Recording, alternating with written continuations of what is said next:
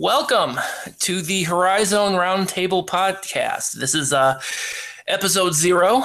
Um, we are um, just starting this out. Uh, we'll be featured regularly starting at the beginning of the year um, by way of fourlights.fm. Um, I'm Bob McDonald. I write the Cleveland State column for More Than the Fan Cleveland. You can catch me on Twitter at Bob McDonald, or you can catch me every week on uh, cleveland.morethanthefan.net. And with me is uh, Jimmy Lemke. How's it going? No. And Jimmy, of course, is the uh, Jimmy, of course, is the. Well, you can go ahead and uh, introduce yourself, sir. well, I guess what I would say is um, I am a 2010 grad of the University of Wisconsin Milwaukee. I have since 2009, after a four-year stint as the sports editor of the UWM Post, circulation 12,000 on campus at Milwaukee. I started the website PantherU.com and I've been running it for about six years since. Um, we don't really have a whole lot of coverage in local media, whether we're talking about television, radio, or in obviously in print. So it's kind of I kind of took it upon myself to make sure that the Milwaukee Panthers got uh, some coverage, and we've done a pretty good job. Uh, I've been proud of you know almost everything that we've been able to do with Panther U, and I'm really looking forward to this podcast because we've always wanted to do something based around the whole Horizon League. Um, this is my tenth year being a part of this conference as a fan, and just about every team out there, you know, I, I'm I know them backwards and forwards. It's a it's a good it's a good thing to know, you know, about programs over, you know, a long you know, a decade worth of you know, watching and listening and taking in all the games and I'm really glad that this podcast is starting because you know, the Horizon League definitely needs more of more fan engagement. Uh, especially since you know we're heading into this neutral site tournament this year for the first time in a long time, and I think it's just I think it's time, and I'm glad that I can be a part of it. All right, ten years. I've been with it since Cleveland State joined in '94, so thanks for making me feel old. Well, I'm only 28, so it's it's hard to it's hard to be it's hard to show a whole lot of experience. No, but um, yeah, I, I remember the changeover was the, from the from the Midwestern Collegiate Conference to the Horizon League. That was a that was a fun thing. I did I you, think did I you like that change. You know what? I was in the middle of that was right when during the tail end of the Rollie Massimino era, so I yeah. was a little preoccupied with him. Yeah, I guess he wasn't too great of a coach for you guys. Um. Well, he did. He did be. He was. He did as as he unfortunate as his record was. I, I will say, and the fact that I pretty much spent a year and a half dedicated to getting rid of him. um, he did. He actually did bring some good things. I'm. I can never. You know, never you know, he, he definitely did bring kind of the spotlight to Cleveland State. And then, of course, Mike Garland came in and just it all ran away again. So, um, so the big thing, uh, this, you know, just on this trial run, obviously, you know, as you mentioned, Jimmy, you know, we want to get a lot of the, you know, these, our fellow conference fans, uh, engaged. Um, so we'll probably be spending, you know, most of this time in subsequent podcasts, uh, talking with uh, some people around the league, and I'm sure that uh, they're going to be more than happy to hear from us. Yeah, I, I really love to get a few people involved. Um, I really want to get Brian Dickman up from Green Bay on. I'd like to get, you know, Oakland's got a bunch of guys that would be around. Um, you know, there, there's a lot of people around the conference that I would love – to get involved with this. I, am sure that we could get a couple, um, you know, a couple beat writers from local newspapers. Uh, Paul Oren will probably listen to this because he's got nothing to do during wow. winter break. nothing going on during winter break, you know. so, uh, well, yeah, he's a busy guy. He's he's at the he's at the Times. He's at the Times of Northwest Indiana. He you know he he's got that and he's got that. You know, he he's got a lot of things on his plate. So he's the uh, he's a professor actually. Well, a, a, teacher. I don't know if he's quite a professor. I think he's I don't know if it's adjunct or if he's a just a lecturer, but he's been uh, he's been a I think it's journalism that he teaches at, at Valpo. So I sincerely hope so. If it was basket weaving, I'd be a little concerned.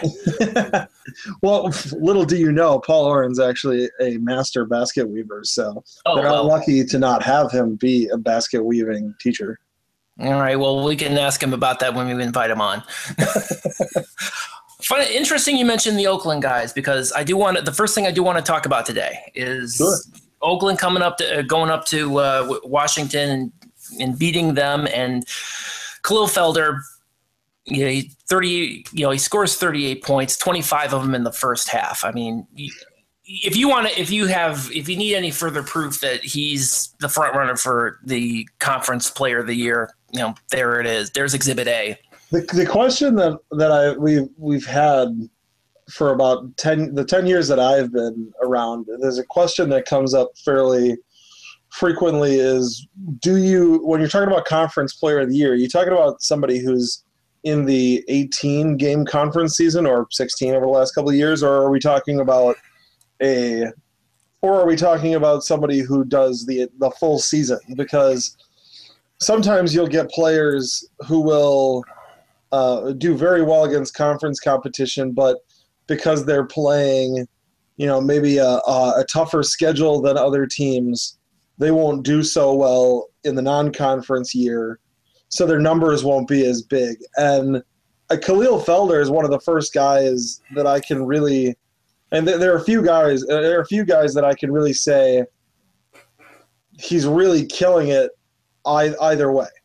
Yeah, he. I mean, he he torched everybody last season. I mean, you couldn't go into the arena last season and think you were going to win. Um, I think they only did. They only. I can't even remember. Did they only? I can't even remember if they even won a game. Uh, if they even lost a game in conference last year. I think they may have lost one, maybe at the arena that place is probably the toughest place to play in the Horizon League. At least it was last year, and it definitely will be this year. Well, the first, the the, the great thing about the arena and is that it's it's much smaller, and as the Horizon League changes, you know, once we pulled Butler out of the conference, and then Loyola, you know, the uh, the name and uh, Loyola is really a throwaway, but the name team Butler left. So there were there was a game that pretty much everybody got more people out to that was off the schedule now for the mm-hmm. conference, and our, our our attendances have all gone down slightly in the last uh, since left. well, I, I mean, Cleveland State was pretty much nowhere to begin with, so I don't know how you could go down. But uh, but what I'm what I'm saying is that you know we used to have that five thousand. They might still have it. You know, the five thousand rule uh, I believe home arena. I thought it was forty five hundred actually. It's is it forty five hundred? I thought it was for for for reasons that escape me. I always thought it was forty five hundred. They must have gotten rid of it because the arena is much smaller. Mm. The arena is a very very very small building, so they don't nearly have to come close to filling it for them to really do well uh, you know, as far as having a, a, home crowd and a home atmosphere. You know, I think the arena only sits about 3,000 people. So when you have, you know, 300 students, you know, that's that's 10% of the crowd. That's a that's a big student crowd. So, you know, especially when they get games against Detroit. And oh yeah. Uh, last year, they didn't lose a game in the in conference at the arena. I'm looking. They they beat Valpo up in overtime by 14. How do you outscore somebody by 14 in five minutes? And Valpo, I mean the the you know the the eventual conference champs. I mean, yeah, I mean they had a close call with Green Bay, had a close call with you guys at Cleveland.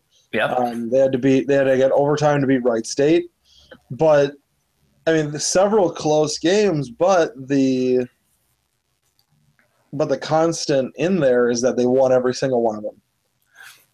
The exactly. Horizon, yeah, the Horizon League, all all eight teams had real difficulty getting into Oakland and winning. None of them could do it last year. We'll see if one of them can do it this year. But without Khal- you know with Kahlil Felder getting even better. I mean, he was pretty great last year, and this year he's just taking that whole next level.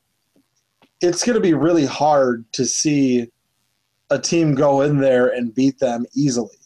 I think Yeah. somebody will go in and beat them. I just don't know who it's going to be.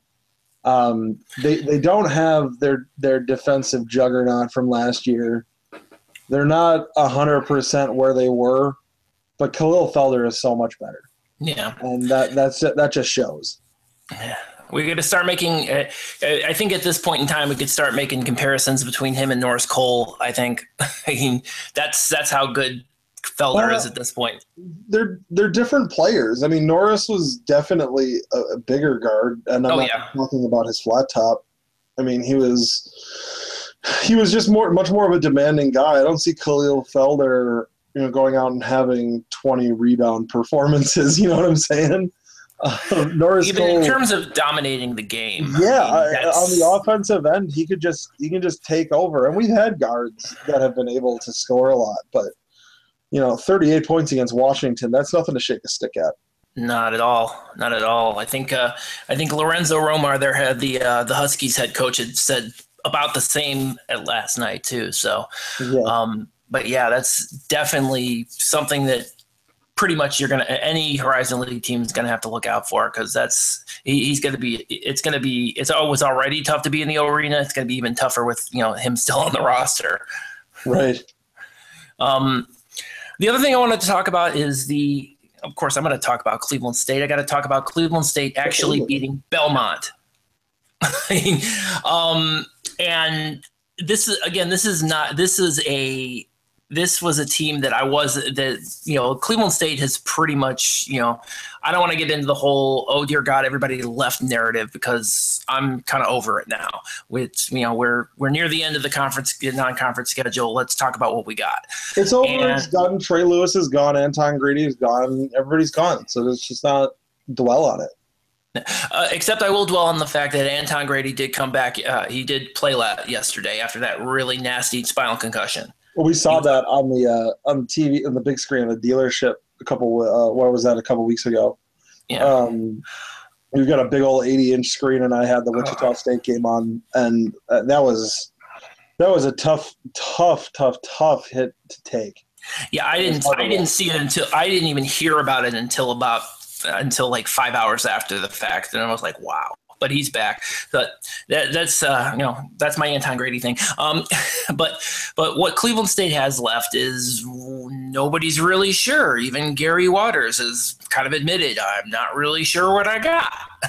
Um, and what he and what he had yesterday was clearly good enough to beat Belmont. He, he got Dem- he got he got a he you know the you know Demonte Flannigan actually came in and you know put his team on his back and you know he he hit that final shot and that's kind of what we Cleveland State has been looking for from you know Demonte Flannigan, especially you know that with those heavy lofty expectations of him. So, um, but yeah, we I mean Cleveland State is playing two walk-ons now, giving them big you know actual minutes and they're actually doing pretty well. So, hey, free players, my favorite.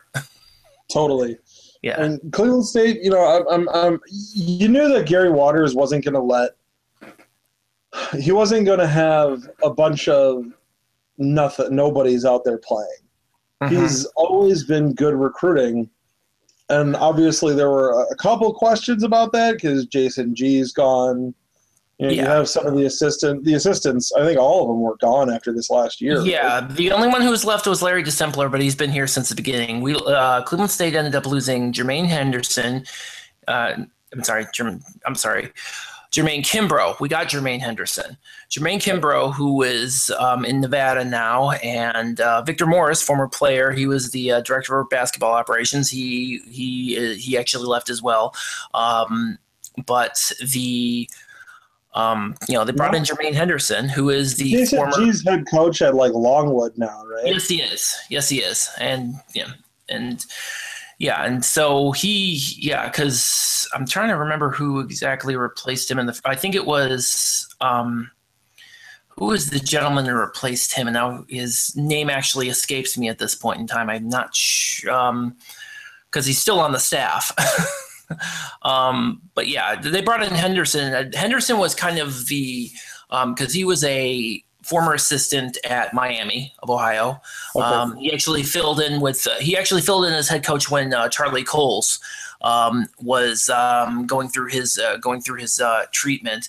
Um, he actually. Um, I, I guess the his kind of thing is that you know, you know, the idea is so Gary Waters can start recruiting to all of Ohio because you know we've been kind of a little compartmentalized between you know the the Cleveland Akron area, but we're not getting a lot of them. But you know, and then we've got this little kind of conclave in uh, in Dayton thanks to Norris Cole and Aaron Pogue because we've got that kind of kind of little kind of that covered. So I think the idea is that Jermaine Henderson is you know as the assistant, you know, having a lot more knowledge of the uh, of the you know, having having a little bit more juice in the in Central Ohio and whatnot. I guess that's kind of the thought process there. I guess. So, I actually have a, I have another theory though. What's that? I think he's. Uh, I I still believe that because Gary Waters' contract is at the end of 2019, and I don't know if he's gonna. I don't know if that's this is gonna be his last run or not. But um, if it is, um, maybe this is uh, possible, possibly grooming uh, Henderson to uh, take over as head coach. Who knows?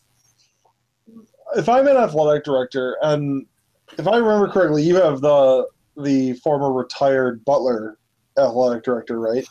Oh yes, John Parry. Um, John, the, the gentleman, Parry.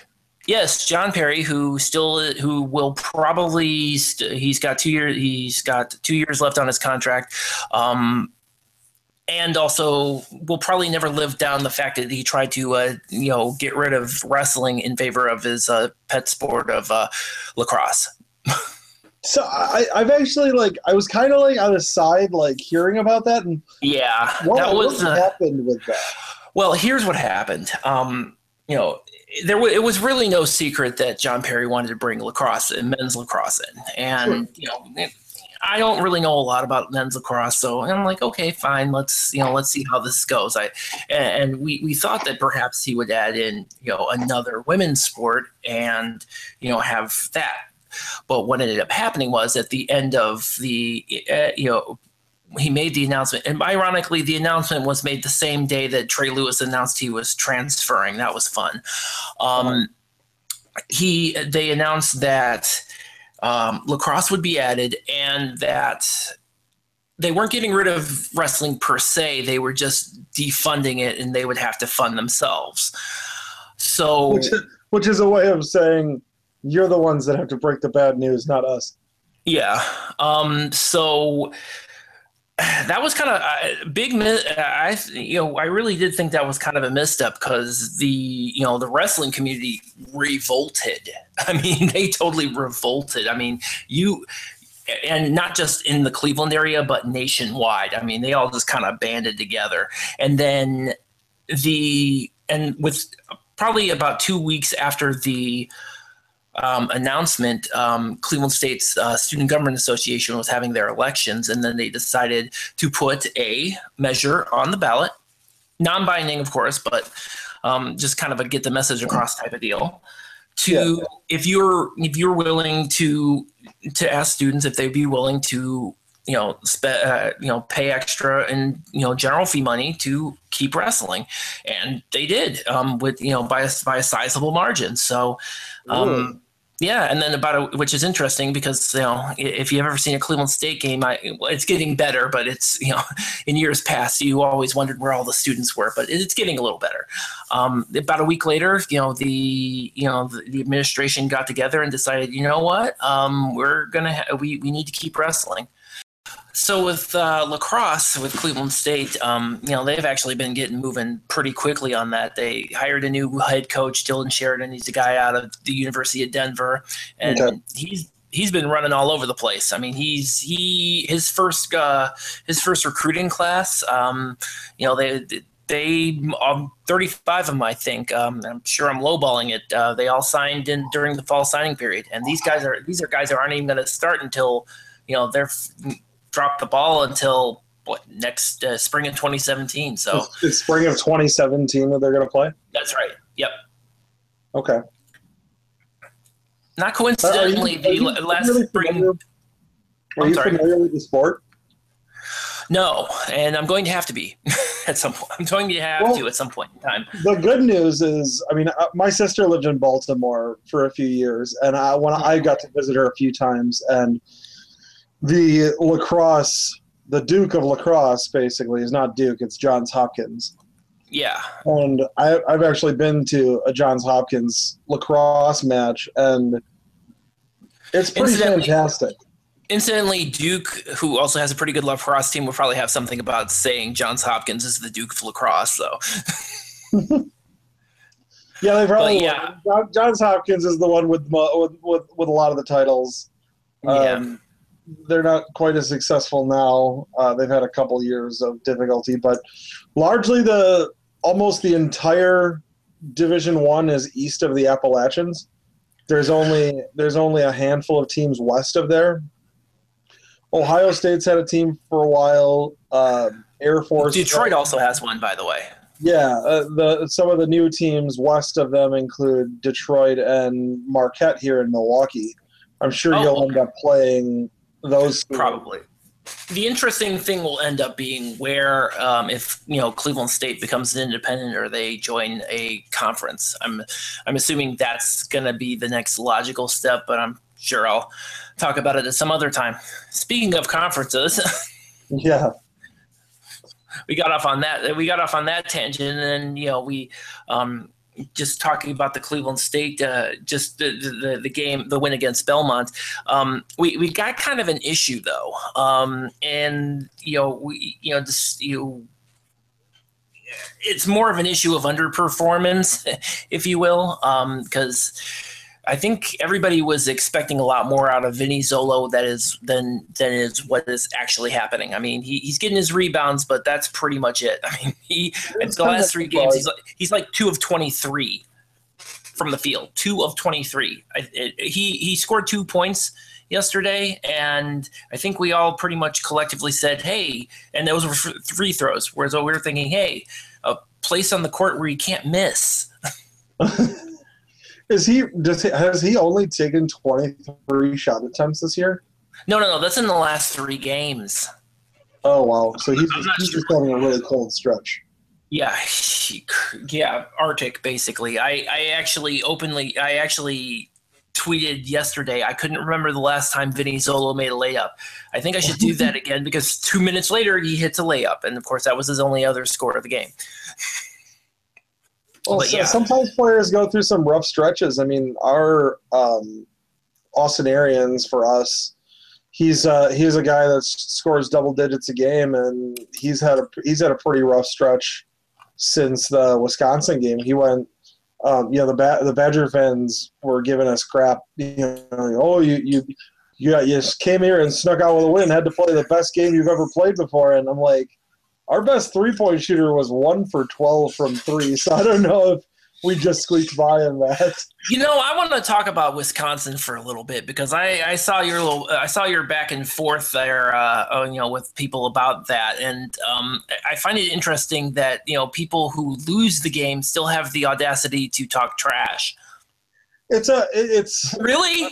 I mean, come on, you've lost and you're still talking smack. Come on, man. It's a little, it's a little different than it is it's a little different than it is in Ohio because you guys have so many Division One programs that whenever the discussion about Ohio State or Cincinnati playing, you know, mid majors or you know, I don't even know if you guys even talk about low majors. If you ever, you ever, anytime I hear a discussion about that from people in Ohio, whether I'm looking through all the teams' message boards or anything, it always comes to well, Ohio State doesn't play all of these team, any of these teams enough. But in Wisconsin, we only have four Division One teams. So the argument really is: is Milwaukee is is Wisconsin playing Milwaukee in Milwaukee enough? Is Mark should Milwaukee and Marquette play?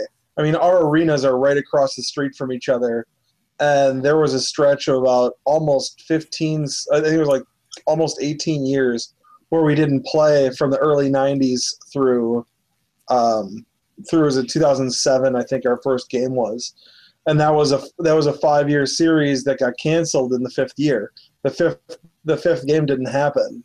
Um, when they did come to our arena, they ended up escaping with a three point victory. When Wisconsin came to our arena a couple of years ago, about uh, four years ago, they escaped with a six point victory. Last year, Wisconsin ended up beating us by 20, like 22 or something like that, but that's because our team was just down. It, it, it's it's it's hard for Milwaukee fans to really expect uh, accept that Wisconsin and Marquette should automatically have these these games that are you know these series that are so lopsided and I, I, get the argument because Wisconsin and Marquette will are our top 15 nationally in attendance every year. Um, you know, Marquette hasn't had. I mean, they, they, they spend more than they achieve. They spend more than like all but three teams in college basketball, and they don't achieve at a top five level. But Marquette still is. I mean, it's the Big East program. Wisconsin's the Big Ten. You understand that that part of the that part that dynamic, but it's hard because the argument really is it's not does Wisconsin or Marquette play the mid majors? It's how is the series with Milwaukee specifically? And for them, you'll never get it'll there you'll, you'll never see them pass up a chance to call us Wisconsin Milwaukee or UW Milwaukee as kind of an affront to the program just because it's them putting us in our place. You know, that's that's that's you know, be in your be in your place. This is what you are. If we want to play four out of five years at the Kohl Center in Madison, you have to do it. If Marquette does decides they don't want to play us when we're getting good, then they'll just buy out the contract and continue talking about how they're the most amazing thing in the world. Forgetting Marquette's, the fact that they turn around then and complain that you know well, we don't have enough quality wins, blah blah blah, and then or we got bounced out of the or we got bounced out of the conference, uh, we got bounced out of the NCAA tournament early because blah blah blah. I mean, that's you know, right. So it's like you know, don't cry. You know, it, it, it's it's you know probably more magnified in Wisconsin, obviously, because you know you have so few Division One teams. In Ohio, obviously, we've got Ohio State, the Cincinnati team, Cincinnati and Xavier. 12, 11 or 12, I think is what it At is. At least. Yeah. Because the MAC is um is like half in that state. Uh, you're, yes. you're first off, you're just so much so, such a bigger state than Wisconsin is to begin with. Yeah. I think we have like five million people. I think you're what like 15 or 20 or something like that. We don't have that many. Jesus. well, 11, maybe. you got a lot more electoral votes than we do. That's for sure. Yes, um, but yeah, the yeah, it, it, yeah, it's probably a different dynamic, but the but the the idea of the scheduling kind of still remains the same. I mean, you, you talk about Ohio State. I mean, you know, Cleveland State and Ohio State, um, Cle- Ohio State, and this is Ohio State will never never play at the Wolstein Center ever.